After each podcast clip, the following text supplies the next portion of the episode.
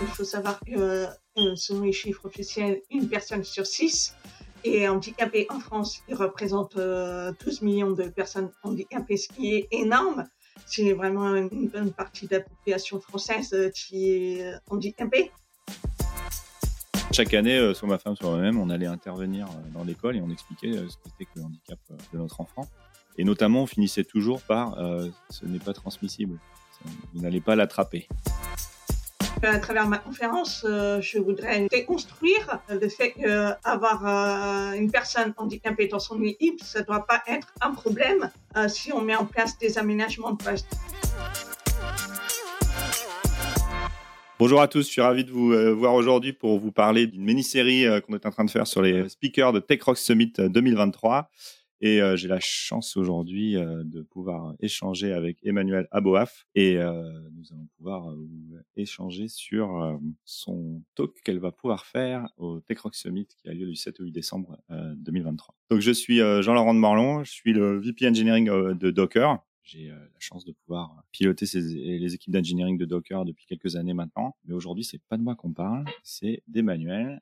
Emmanuelle, est-ce que tu peux te présenter ? Merci Jean-Laurent, merci beaucoup de m'avoir invitée. Je m'appelle Emmanuelle Aboaf et je suis développeuse depuis 10 années. Depuis peu, j'ai intégré la société qui s'appelle Shodo, qui est une SN très militante sur les questions d'inclusion dans la tech, dans la diversité, la justice sociale, parce que c'est vraiment important d'aborder ces sujets-là dans le milieu de la tech. Et je suis également sourde de naissance avec 2 implants cochléaires. Et en fait, les 2 implants cochléaires que j'ai, ce sont des appareils auditifs un peu plus développés. Je me considère un peu une myonie grâce à mes implants cochléaires. Voilà la petite touche d'humour là-dessus. Bon, super. Bon, alors, non seulement j'interviewe Emmanuelle, mais Emmanuelle bionique. Super. Bon, parfait. Emmanuelle, qu'est-ce qui fait qu'on discute aujourd'hui pour ce podcast ? Alors, certes, tu vas nous faire une intervention au Tech.Rocks Summit dans quelques jours. C'est pas par hasard qu'on t'a invité aujourd'hui et qu'on t'a aussi invité à parler au Summit. Au Summit, je pense qu'il y a une 20aine de speakers, donc il n'y a pas tant de monde que ça. Donc, j'ai envie de dire, voilà, quel est ton parcours qui nous a permis d'aujourd'hui de discuter tous les deux ? Eh ben, écoute, ça fait depuis peu je suis oratrice. C'est vrai que j'ai commencé à me faire connaître seulement depuis l'année dernière. Et j'ai eu envie de prendre la parole pour parler d'inclusion dans la tech, notamment sur le sujet du handicap. Parce que c'est vrai, c'est un sujet on n'en parle pas suffisamment. Et en fonction de mon expérience, parce que ça fait quand même 10 années que je suis dans le métier et j'ai pu voir tout ce qui s'est passé à travers mon expérience professionnelle et à travers l'expérience de d'autres personnes, j'ai envie d'aborder le sujet, aussi bien sur le handicap, sur l'accessibilité numérique, l'intelligence artificielle au service du handicap. C'est vraiment des sujets qui me tiennent à cœur et qui sont vraiment d'actualité. Et vraiment, je milite pour qu'il y ait une meilleure inclusion des personnes handicapées au sein de la tech. Et non pas seulement dans la tech, il y a aussi d'autres secteurs d'activité. Hein. Il faut penser que ça se limite pas forcément à la tech. Je pense que c'est pour ça qu'on est venu me chercher. Merci beaucoup à Noémie, notamment, de m'avoir invitée à donner ce sujet au sein de Tech.Rocks Summit. Si vraiment, je m'y attendais pas du tout. Et c'est vraiment un honneur pour moi de parler de tous ces sujets-là avec vous. Tu as commencé un peu à en parler un petit peu. Tu vis toi-même une situation de handicap de ton côté et quelque part, tu présentes quand même aujourd'hui qu'il y a beaucoup de personnes qui ne sont pas en situation de handicap et qui finalement ne font pas de speak ou n'ont pas la possibilité ou n'ont pas pris le choix d'être un speaker aujourd'hui. Donc déjà, moi, je suis bluffé. Moi, j'ai une de mes enfants qui est en situation de handicap et moi, je l'avais fait lors des répétitions là pour les auditeurs. Là, j'avais fait venir mon enfant écouter Emmanuelle pour lui montrer, regarde, c'est pas parce que tu es en situation de handicap que tu peux pas faire des choses comme les valides. Elle était super motivée. Donc déjà, merci pour ça. Mais de manière plus générale, j'ai envie de dire, quand les gens ne savent pas trop ce que c'est que les situations de handicap, en général, ils pensent soit au petit logo bleu qu'on met sur les voitures ou des gars qui se déplacent en fauteuil roulant. Est-ce que tu peux nous parler un peu plus, voilà, pour les gens qui comprennent pas vraiment ce que c'est que le handicap et comment gérer ça. Est-ce que voilà, comment tu peux nous expliquer ça à ta manière? Bien sûr, avec plaisir. Il faut savoir que selon les chiffres officiels, 1 personne sur 6 est handicapée en France. Il représente 12 millions de personnes handicapées, ce qui est énorme. C'est vraiment une bonne partie de la population française qui est handicapée. Et il faut savoir que le handicap, ça ne concerne pas le fauteuil roulant. On estime que 80% des handicaps sont invisibles, ce qui est énorme. Donc oui, quand on voit le handicap, on voit souvent des handicaps qui se voient, comme le fauteuil roulant ou les personnes avec une canne ou d'autres outils qui permettent de se déplacer au quotidien. Mais le handicap invisible, on sous-estime vraiment parce qu'il y a plusieurs handicaps. Par exemple, la surdité avant de me connaître, avant que je parle, vous me voyez une personne normale, vous savez pas que je suis sourde, j'ai certes un accent, je viens d'un pays étranger, donc souvent on me demande si je suis anglaise. Et je leur dis non, c'est un accent venant de ma surdité parce que j'ai dû apprendre à parler depuis mon enfance. Et donc là, quand ils apprennent ça, les gens, ils sont stupéfaits.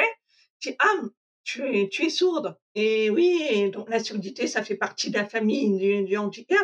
Il y a aussi, par exemple, les personnes autistes. L'autisme est aussi un handicap. Là aussi, c'est difficile de détecter la personne est autiste. Donc voilà, ça fait partie des handicaps invisibles.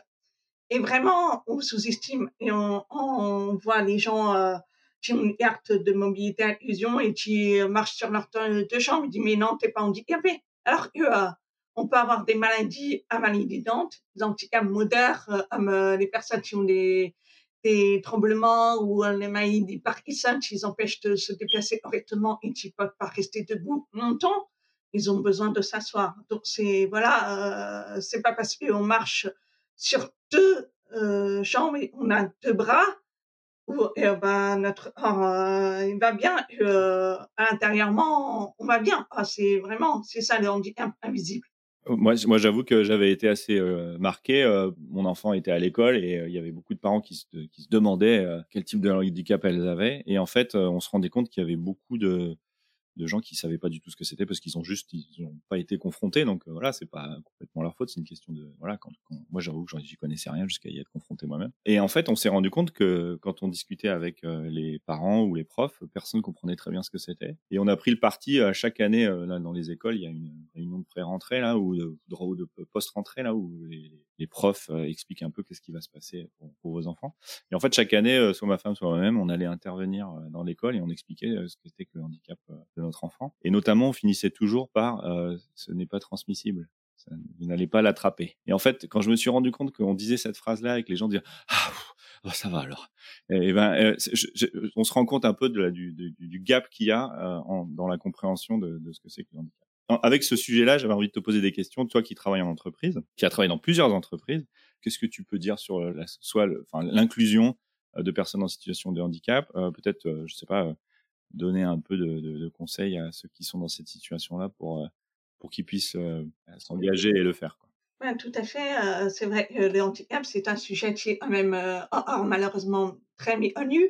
Les gens ne sont pas suffisamment sensibilisés sur le sujet et sont très ignorants parce que pour le handicap, c'est une connotation négative. Et c'est pourquoi quand j'ai donné ma conférence au secours, j'ai une personne handicapée dans mon équipe.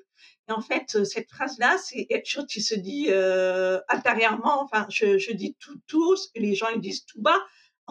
Ils apprennent qu'il y a une personne handicapée qui arrive dans leur équipe et ils paniquent.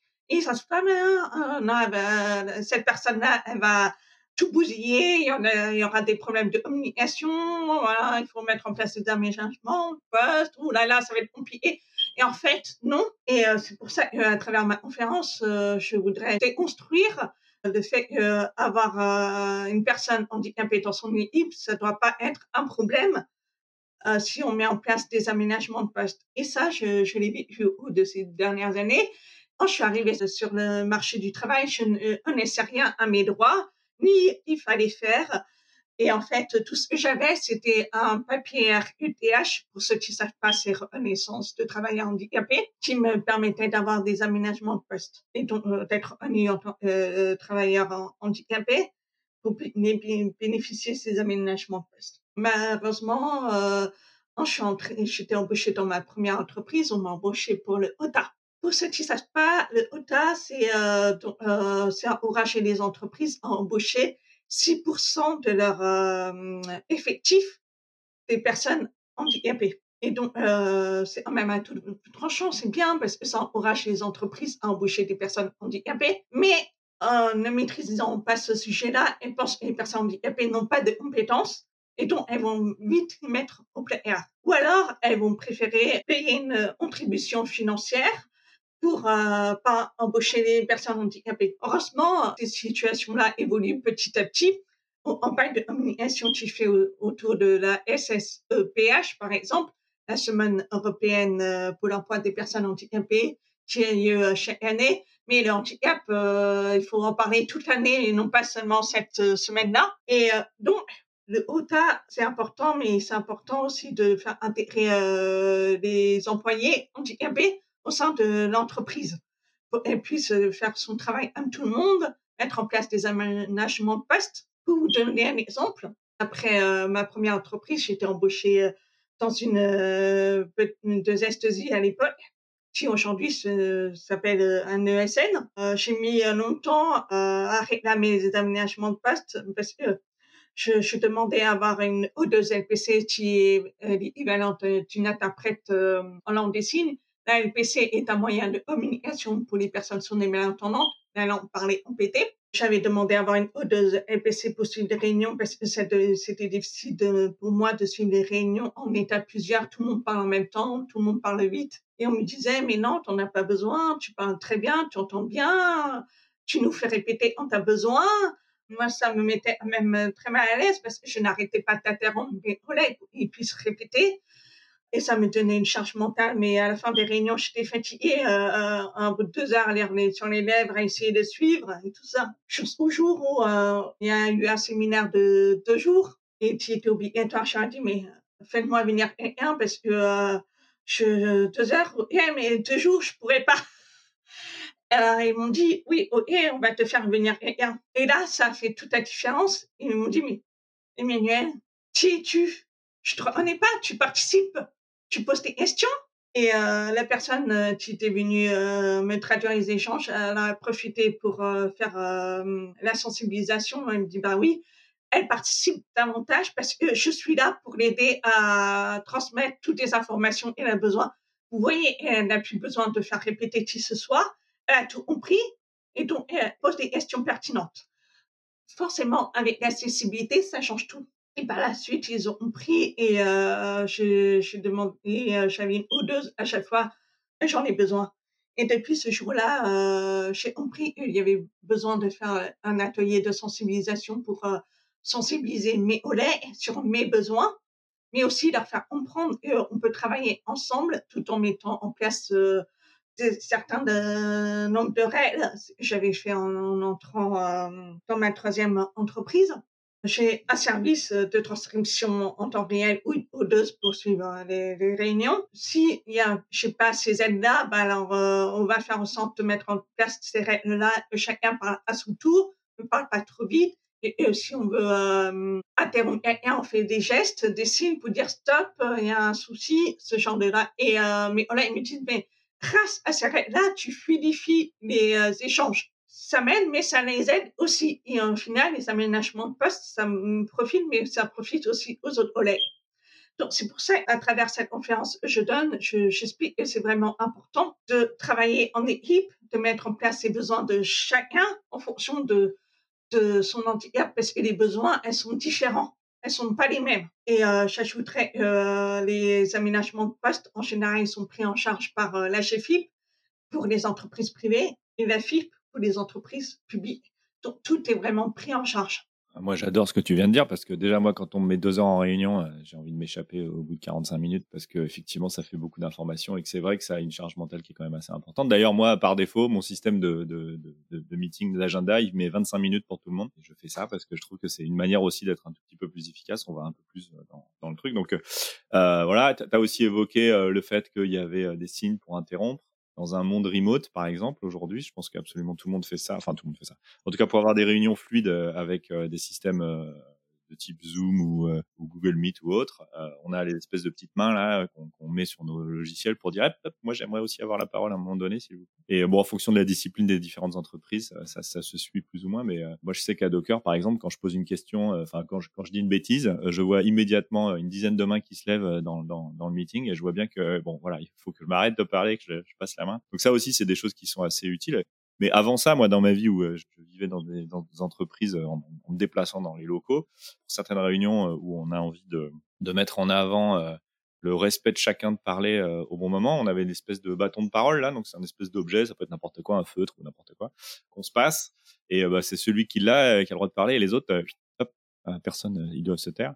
Donc tous les exemples que tu as donnés, moi, c'est des exemples que j'ai déjà vus en entreprise, qui ont été appliqués pour tout un chacun. Et je trouve ça super que tu donnes ces exemples-là en disant, bah, en fait, moi, j'en ai besoin, mais enfin, ouais, oui, effectivement. Enfin, tous ces exemples-là, ils sont bons pour les autres. Bah, ton parent, c'est le parfait exemple qu'on a mis en place, hein. Ça soit en présentiel ou en distanciel, ça marche vraiment très bien. Et, vraiment, ça permet de fluidifier les échanges, hein. C'est vraiment, mais là, il me disait, mais j'avais jamais pensé avant et maintenant. Oh, ils sont pas avec moi, ils n'hésitent pas à réutiliser ces règles-là, les bâtons de parole, parce qu'ils trouvent justement que ça rend les échanges de meilleure qualité. Je trouve ça super de faire participer tout le monde et de faire en sorte que tout le monde puisse échanger de manière plus fluide. Et j'ajouterais que c'est pas parce que on est handicapé, on n'est pas comme les autres. Enfin, je veux dire, par là, c'est qu'on a des compétences comme tout le monde. Et on a aussi droit à la parole. Et on a aussi le droit de dire des choses qui peuvent être importantes pour le projet et pour l'équipe. C'est vraiment le fait, je te disais l'exemple, je participais pas beaucoup parce que le temps d'assimiler toutes les informations, de comprendre et tout ça, c'était difficile pour moi de suivre. Et maintenant, on m'a redécouvert à travers ça, de fait, avec l'aide, je puisse participer. Il me dit, bah oui, tu dis des choses pertinentes. Tout le monde a une voix. Même les personnes handicapées ont une voix, ont des choses à dire. Ouais, puis quelque part, le handicap, moi, je le vois comme étant juste, voilà, une facette d'une personne. Je sais pas, moi, par exemple, à Docker, on parle tous en anglais tout le temps. Il y a beaucoup de Français, il y a 50% de l'engineering qui est européen. Donc, j'ai des accents anglais, irlandais. Alors, en Angleterre, il y a un nombre d'accents absolument fabuleux. Là, plus vous montez vers le nord, moins je comprends. Vous avez des accents soit du sud de l'Europe, là, espagnol ou portugais, ou même des tournures de phrases un peu italiennes ou de l'Europe de l'Est. Et sans parler évidemment de tous les États-Unis. Bref, là où je veux en venir, c'est que finalement, dans la communication de chacun, notamment quand on doit tous s'adapter à une langue qui n'est pas notre langue native, avec laquelle on a appris, eh ben, on a tous une forme de handicap, entre guillemets, autour de l'utilisation des mots, les tournures de phrases. On a tous un niveau plus ou moins fort là-dedans. Et ça se ressent fortement dans les échanges.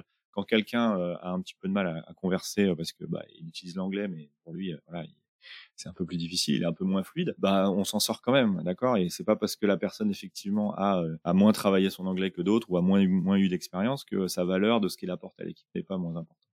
Et donc, alors, je fais un parallèle un peu distant parce qu'effectivement, l'apprentissage d'une langue, ça n'a rien à voir avec le handicap.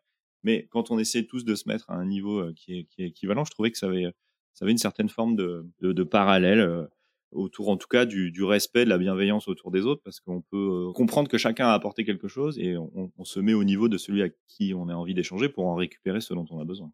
Alors, en tout cas, l'information. Ouais, bah oui, parce que ça, c'est vraiment important de travailler en équipe, hein, soit ses besoins, soit son handicap, on soit valide ou handicapé. J'ai des amis qui m'ont raconté des anecdotes, mais vraiment hallucinantes. Bah, une amie m'avait dit, mais j'ai eu droit à une remarque, elle dit, mais c'est normal, tu travailles moins vite, t'es handicapé. ce genre de réflexion qui est malheureusement validiste, il faut le dire, parce que le validisme, c'est vraiment une forme de discrimination vis-à-vis du handicap. Je pense que les personnes handicapées, elles ont moins de compétences que les personnes valides, alors qu'on a fait des formations pour suivre, on a fait des études pour apprendre les métiers pour tout le monde. Le seul souci qu'il y a, c'est que la hausse des préjugés, des méconnaissances autour du handicap, les gens y croient on est handicapé, du coup, on va moins vite, on est moins efficace, on est moins productif, il faut donner moins de travail, et on est tout le temps fatigué.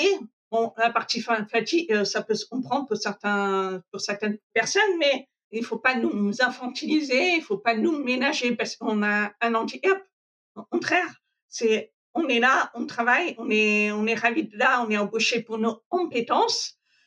D'ailleurs, à ce sujet, j'ai une amie, Dana, qui m'a raconté qu'elle est allée en entretien, en entretien d'embauche, et le recruteur, à la fin, lui a dit, c'est bien, vous êtes handicapé, vous êtes une femme et vous êtes racisé. L'embaucher pour ces trois critères, je trouve ça hallucinant. Et Dana, elle lui a dit, mais non, je suis là pour mes compétences, le reste, c'est tout bénef. C'est du bonus. Oui, on remplit d'autres formes de quotas en faisant ça, c'est horrible. C'est ça. Et malheureusement, il y a une forme de discrimination dans tous les secteurs. Hein. C'est le sexisme, le racisme, le validisme. Mais on rentre pas dans les critères de la société et il y a une forme de biais, ça, soit conscient ou inconscient de la part des gens. Qui disent, les personnes, elles ne sont pas comme moi, je vais les considérer moins que moi. Et puis, il y a aussi une histoire de niveau. Je veux dire, moi qui ai embauché, je ne sais pas, des centaines et des centaines d'ingénieurs aujourd'hui dans ma carrière, le niveau des gens, ou en tout cas l'expertise des gens, elle se découvre au fur et à mesure que la personne travaille avec nous. Et deux personnes qui sortent de la même école avec des expériences, on va dire, donc similaires, vont avoir des niveaux complètement différents. Et ça, c'est pas, c'est quelque chose avec lequel on vit en permanence. C'est-à-dire la différence de niveau ou d'appétence pour certains sujets, c'est des choses qu'on apprend quand on travaille avec les gens. Moi, je sais qu'à Docker, on essaie d'avoir des gens qui restent un long moment à travailler avec nous parce que justement, on veut arriver à faire en sorte que chacun grandisse dans l'entreprise, mais aussi que chacun puisse exprimer ce qu'il ne connaît pas, à l'apprendre et ensuite avancer vers autre chose. Donc, cette différence de niveau, je pense qu'elle est à peu près dans tout, quoi. Je sais que par exemple, dans l'échelle de on a une ladder, parce que c'est des termes anglais, mais on a une échelle qui permet de dire aux ingénieurs s'ils sont niveau 1, niveau 2, niveau 3, jusqu'au niveau 8. Et à chaque niveau d'expertise, on a une forme de compétence qui est censée être exprimée. Bien sûr, tout ça, il y a une part de subjectif, mais c'est pour dire qu'effectivement, quand on embauche quelqu'un, même à un niveau particulier, on se dit « Ah, celui-là, ce sera sûrement un staff engineer, là, quelqu'un qui est niveau 4, parce qu'il correspond bien aux critères de ça. Donc, il travaille en équipe, il a déjà géré des projets par lui-même, etc. » même dans une échelle comme ça qu'on essaie de cadrer les gens, on se rend compte qu'il y a une différence de niveau qui est fantastique. Et notre idée à nous tous, c'est bien sûr de prendre ces gens-là et de les amener au niveau du dessus, parce qu'effectivement, ça bénéficie à l'entreprise de l'autre côté. Donc, c'est quelque chose, encore une fois, que je fais un parallèle avec la vie des valides. Voilà.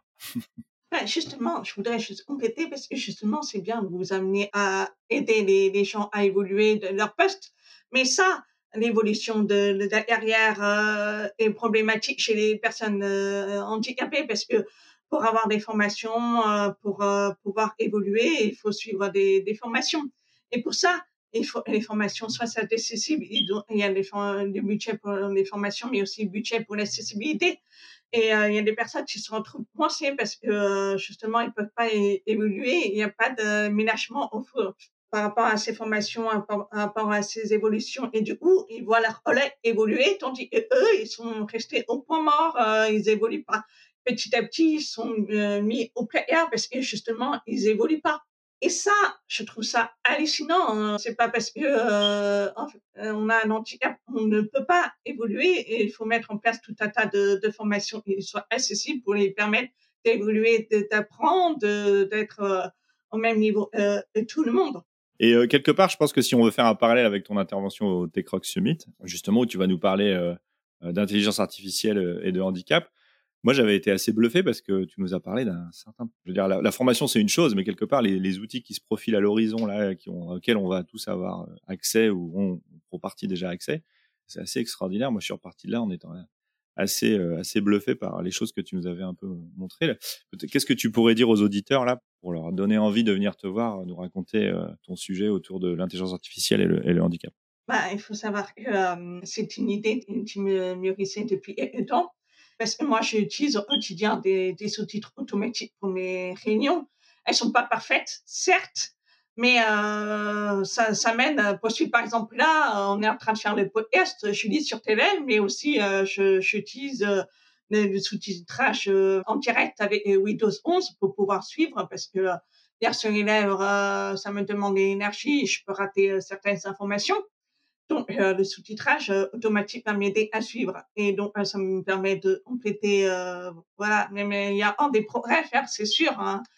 Et c'est vrai, et à partir de là, ça m'a dit, mais l'intelligence artificielle, c'est génial, ça va aider beaucoup de personnes, notamment les personnes handicapées.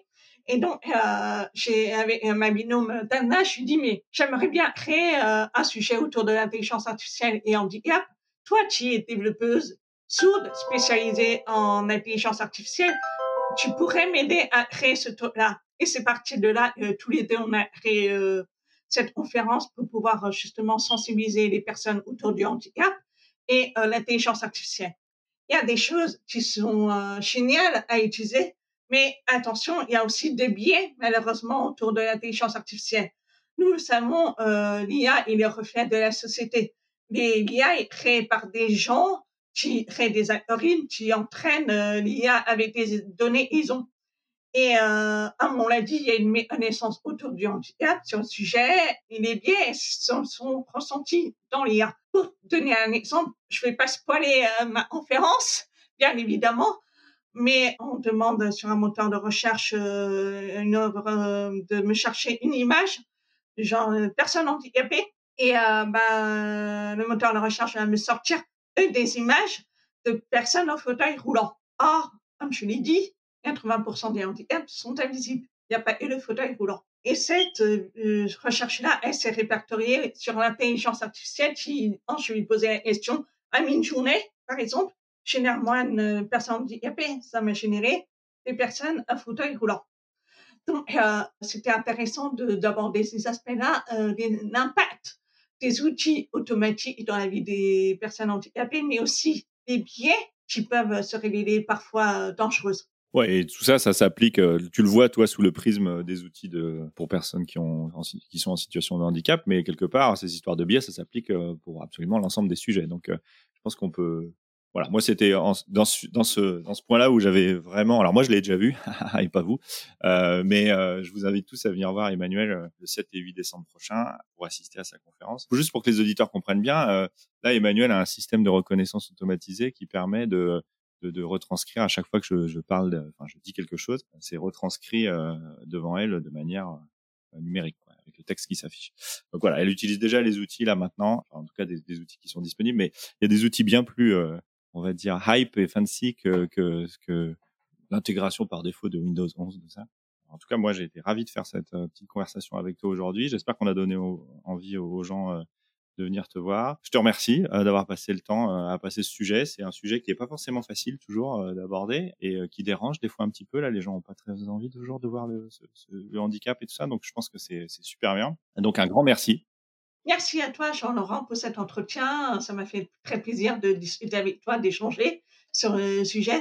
Vraiment, c'est un sujet qui me tient à cœur. J'adore mon métier, je suis développeuse et les nouvelles technologies qui émergent petit à petit et vraiment l'avenir pour moi est très excitante, surtout avec l'intelligence artificielle.